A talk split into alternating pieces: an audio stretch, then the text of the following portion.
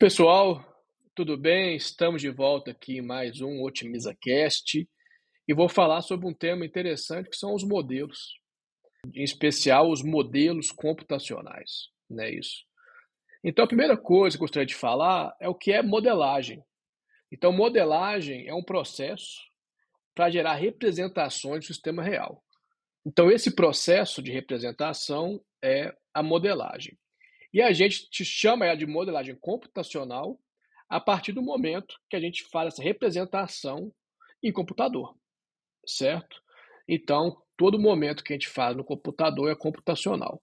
Por exemplo, quando eu faço uma maquete de um prédio, uma maquete física, né, que eu posso fazer ali com isopor, com papelão, estou fazendo modelagem, mas não é uma modelagem computacional.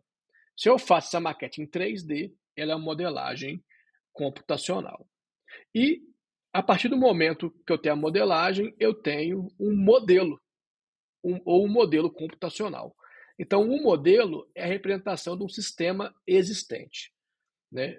Pode até, inclusive, ser um sistema futuro, mas tem que ser algo que seja específico, não é geral.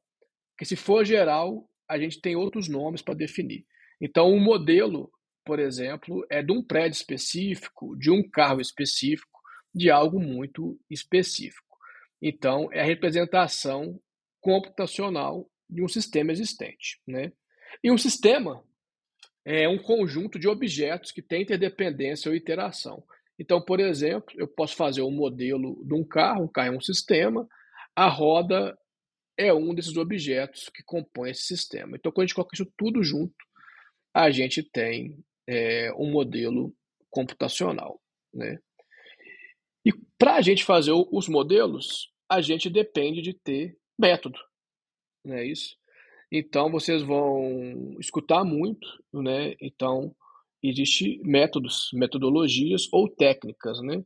Então, por exemplo, quando a gente fala uma rede neural ou uma deep learning, é um método, ainda não é um modelo.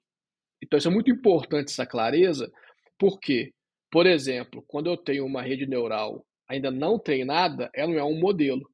Ela vira um modelo a partir do momento que ela é treinada para representar algo de nosso interesse.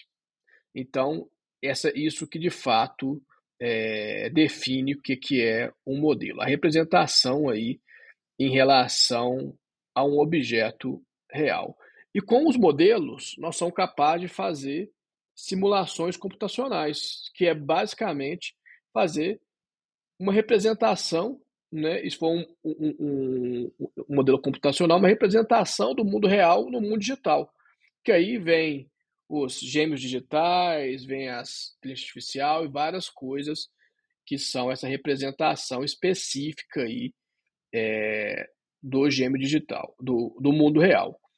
Então nós temos o modelo, que é a representação de fato de algo, e o modelo tem por trás técnicas, que é uma maneira de se fazer as coisas.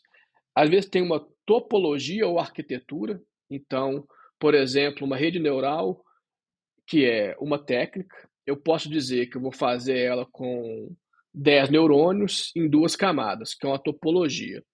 A partir do momento que eu apresento os dados reais e ajusto essa minha rede para representar algo, que esses dados são de interesse, eu passo a ter um modelo que representa essa base, né?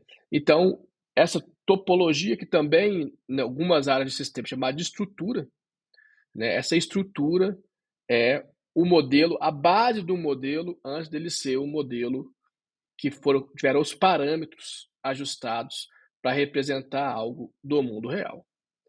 Pessoal, é isso. Obrigado a todos.